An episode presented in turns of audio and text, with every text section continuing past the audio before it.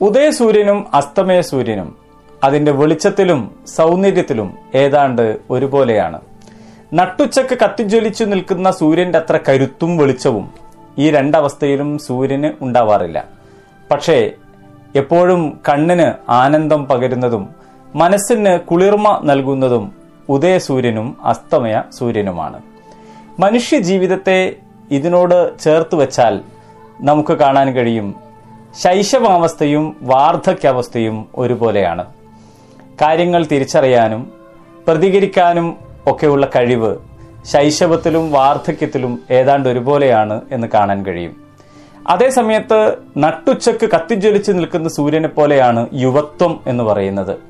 ഏത് കാര്യത്തെയും ഏറ്റെടുക്കാനും ആത്മവിശ്വാസത്തോടുകൂടി മുന്നോട്ടു പോകാനും കരുത്തുള്ള സന്ദർഭം യുവത്വ സന്ദർഭമാണ്. വാർദ്ധക്യ കാലത്തെ സൗന്ദര്യം പക്ഷേ ആസ്വദിക്കാൻ എല്ലാവർക്കും സാധ്യമായി കൊള്ളണം എന്നില്ല. ശിശുക്കളെ എല്ലാവരും ലാളിക്കും അതിനോമനിക്കും പരിചരിക്കും. അതിന്റെ കുസൃതികളെയും അതിന്റെ അറിവില്ലായ്മയെയും അതിന്റെ കഴിവുകേടുകളെയും നാം വളരെ കൗതുകത്തോടെയാണ് നോക്കിക്കാണുക. എന്നാൽ വാർദ്ധക്യ കാലത്ത് ആയുസിന്റെ അങ്ങേ തലക്ക് ഒരാൾ എത്തിപ്പെടുമ്പോൾ അയാളുടെ കഴിവില്ലായ്മയും അദ്ദേഹത്തിന് ബാധിക്കുന്ന ജരാനരകളും അദ്ദേഹം പ്രകടിപ്പിച്ചുകൊണ്ടിരിക്കുന്ന ഹാവഭാവങ്ങളുമൊക്കെ ഈ ശൈശവ കാലഘട്ടത്തിലെ ഒരു കുഞ്ഞിന്റെ ഹാവഭാവങ്ങൾ ആസ്വദിക്കും പോലെ തന്നെ ആസ്വദിക്കുക എന്ന് പറയുന്നത് ആത്മീയമായി കരുത്തുള്ള ഒരു സമൂഹത്തിന് മാത്രം സാധ്യമാകുന്ന കാര്യമാണ്. നമ്മുടെ സമൂഹത്തിൽ ഇപ്പോൾ വൃദ്ധസദനങ്ങൾ പെരുകിക്കൊണ്ടിരിക്കുകയാണ്. സർക്കാർ തലത്തിലും അതല്ലാതെ സ്വകാര്യ തലത്തിലുമുള്ളതെല്ലാം. ലാഭമുണ്ടാക്കുന്ന സെന്ററുകളുണ്ട്. സേവനമായി ഉള്ള സെന്ററുകളും ഉണ്ട്. വൃദ്ധസദനങ്ങൾ അധികരിക്കുന്നു എന്ന് പറയുന്നത് വൃദ്ധജനങ്ങളെ പരിപാലിക്കുവാനും അവരെ സംരക്ഷിക്കുവാനുമുള്ള കേന്ദ്രങ്ങൾ അധികരിക്കുന്നു എന്നതിനപ്പുറത്ത് നമുക്ക് ദുഃഖമുണ്ടാക്കുന്ന വളരെ പ്രയാസമുണ്ടാക്കുന്ന ഒരവസ്ഥയാണ്. കാരണം വൃദ്ധരെ സംരക്ഷിക്കുവാൻ വൃദ്ധസദനങ്ങൾ വേണ്ടിവരുന്നു എന്ന് പറഞ്ഞാൽ അതിനർത്ഥം യഥാർത്ഥത്തിൽ വൃദ്ധരെ പരിപാലിക്കുന്ന വീടകങ്ങളിൽ നിന്ന് അവർ പുറത്താക്കപ്പെടുന്നു എന്നതാണല്ലോ. ആരും നോക്കാനില്ലാത്ത ആളുകളെ സംരക്ഷിക്കാൻ ഒരു കൂട്ടം ആളുകൾ ഒരുങ്ങി വരുന്നു എന്നത് തീർച്ചയായും അഭിനന്ദനാർഹമാണ്. എന്നാൽ യഥാർത്ഥത്തിൽ വേണ്ടത് ആരും നോക്കാനില്ലാത്ത അവസ്ഥയിലേക്ക് ഒരു മനുഷ്യനും എത്തിപ്പെടാതിരിക്കുവാനുള്ള സാമൂഹ്യമായ ബാധ്യതയെക്കുറിച്ച് കടമകളെക്കുറിച്ച് കടപ്പാടുകളെക്കുറിച്ച് കുടുംബ ബന്ധത്തിന്റെ മഹനീയതയെക്കുറിച്ചൊക്കെ ബോധമുള്ള ഒരു സമൂഹം ഉണ്ടായി വരിക എന്നുള്ളതാണ്. പലപ്പോഴും ആളുകൾ പറയാറുണ്ട് വൃദ്ധജനങ്ങളെ സംരക്ഷിക്കണം എന്ന്. വൃദ്ധരോടുള്ള നമ്മുടെ പെരുമാറ്റവും രീതികളും നന്നായി തീരേണ്ടതുണ്ട് എന്ന്. വൃദ്ധസദനങ്ങളല്ല വീടകങ്ങൾ തന്നെയാണ് മനുഷ്യരെ വൃദ്ധരായ ആളുകളെ പരിപാലിക്കാൻ തെരഞ്ഞെടുക്കേണ്ടത് എന്ന്. പക്ഷെ അതൊക്കെ വൃദ്ധ ദിന സന്ദേശങ്ങളായി ഒടുങ്ങിപ്പോകുന്നു. എന്തുകൊണ്ടാണ് നമ്മുടെ സമൂഹത്തിൽ വൃദ്ധജനങ്ങൾ ഇങ്ങനെ ഉപേക്ഷിക്കപ്പെടുന്നത്?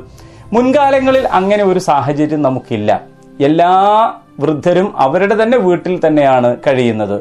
അങ്ങനെ വീട്ടിൽ വെച്ച് ജീവിതാന്ത്യം വരെ അവർ ഉണ്ടാവുകയും ഒടുവിൽ അവിടെ വെച്ച് തന്നെ ഈ ലോകത്തോട് വിട പറയുകയും ചെയ്യുന്ന അനുഭവമേ പഴയ കാലത്തുള്ളൂ. എന്തുകൊണ്ടാണ് പുതിയ കാലത്ത് ഇങ്ങനെ ആയിത്തീർന്നത്? ഇങ്ങനെ ആയിത്തീർന്നത് എന്തുകൊണ്ടാണ് എന്ന് മനസ്സിലാകണമെങ്കിൽ ഏത് കാലം മുതലാണ് ഈ ഒരു സ്വഭാവം നമ്മളിലേക്ക് വന്നത് എന്ന് പരിശോധിച്ചാൽ മതി.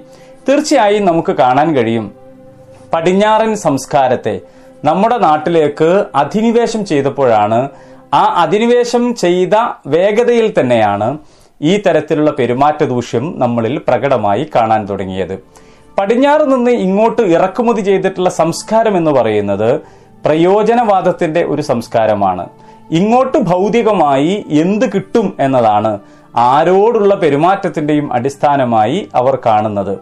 അതുകൊണ്ട് പ്രയോജനമില്ലാത്തതെല്ലാം വലിച്ചെറിയേണ്ടതാണ് ഒഴിവാക്കേണ്ടതാണ് എന്ന മുതലാളിത്ത ജീവിത സങ്കല്പം നാം സ്വീകരിക്കാൻ തുടങ്ങിയത് മുതലാണ് നമ്മുടെ വീടകങ്ങളിൽ വൃദ്ധർക്ക് സ്ഥാനമില്ലാതായി തീർന്നത് എന്ന് നമുക്ക് കാണാൻ കഴിയും.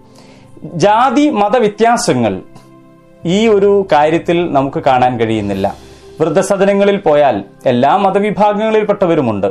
എല്ലാ ജാതി വിഭാഗങ്ങളിൽപ്പെട്ടവരുമുണ്ട്. എന്തുകൊണ്ടാണ് അങ്ങനെ അവരെല്ലാം ഉപേക്ഷിക്കപ്പെടുന്നത്? മതങ്ങൾ മാറുന്നതിനനുസരിച്ച് എന്തുകൊണ്ടാണ് ഈ സംസ്കാരം മാറാത്തത് എന്ന് ചോദിച്ചാൽ മതങ്ങൾ എന്ന് പറയുന്നത് മനുഷ്യന്റെ പ്രാർത്ഥനകളിലോ ആരാധനാ സമ്പ്രദായങ്ങളിലോ പുലർത്തിപ്പോരുന്ന ചടങ്ങുകളിലെ വ്യത്യാസം മാത്രമാണ് എന്നതുകൊണ്ടാണ്. അതിനപ്പുറം എല്ലാവരും ഉള്ളത് മുതലാളിത്ത മതത്തിലാണ്. ഇങ്ങോട്ട് എന്ത് കിട്ടും എന്ന് നോക്കിക്കൊണ്ട് ചെലവഴിക്കുന്ന ഇങ്ങോട്ട് എന്ത് ലാഭമുണ്ടാകും എന്ന് നോക്കിക്കൊണ്ട് പ്രവർത്തിക്കുന്ന ലാഭകരമായത് മുഴുവനും അനുവദനീയവും നഷ്ടം ഉണ്ടാകുന്നത് മുഴുവനും നിഷിദ്ധവും എന്ന് മനസ്സിലാക്കുന്ന മുതലാളിത്ത മതം സ്വീകരിച്ചിരിക്കുന്നു എല്ലാ സമുദായത്തിലെയും ആളുകൾ എന്നതുകൊണ്ടാണ് ഈ ഒരു വ്യത്യാസം നമുക്ക് ഇത്തരം പെരുമാറ്റ ദൂഷ്യങ്ങളിൽ കാണാൻ കഴിയാത്തത്. അതുകൊണ്ട് വേണ്ടത് എന്താണ് എന്ന് ചോദിച്ചാൽ നാം പുരോഗതിയെക്കുറിച്ച് പറയുമ്പോൾ പുരോഗമനത്തെക്കുറിച്ച് പറയുമ്പോൾ മനുഷ്യ മൂല്യങ്ങളെ എടുത്തു ഒഴിവാക്കി കളഞ്ഞ പാശ്ചാത്യൻ സംസ്കാരത്തെ പുരോഗമനമായി മനസ്സിലാക്കാതിരിക്കുക എന്നതാണ് ആദ്യം വേണ്ടത്. മനുഷ്യബന്ധങ്ങൾക്ക് വില കൽപ്പിക്കുന്ന മനുഷ്യർ പരസ്പരമുള്ള ഇടപാടുകളിൽ മൂല്യം കാത്തു സൂക്ഷിക്കുന്ന ആത്മീയമായ ഒരു ജീവിത കാഴ്ചപ്പാടിനെ തിരിച്ചുപിടിക്കാൻ നമുക്ക് സാധിക്കേണ്ടതുണ്ട്. വേദങ്ങളുടെ പ്രവാചകന്മാരുടെ കൃഷിമാരുടെ മുനിമാരുടെ ഒക്കെ യഥാർത്ഥത്തിലുള്ള അധ്യാപനങ്ങളിലാണ് അത് നമുക്ക് കാണാൻ കഴിയുക. അവിടെയാണ് ആത്മീയത നമുക്ക് കാണാൻ കഴിയുക. അവിടെയാണ് നമുക്ക് ഭൗതികമായ പ്രയോജനമുണ്ടെങ്കിൽ മാത്രമേ ആരെയും പരിഗണിക്കൂ എന്ന മുതലാളിത്ത വ്യവസ്ഥയെ പടിക്ക് പുറത്ത് നിർത്താൻ സാധിക്കുക. എങ്കിൽ സുന്ദരമായ മനോഹരമായ വാർദ്ധക്യകാലത്തെ അസ്തമയ സൂര്യന്റെ ശോഭയെ ആസ്വദിക്കുന്നത് പോലെ ആസ്വദിക്കാൻ നമുക്ക് സാധിക്കും. എല്ലാവർക്കും സ്നേഹം.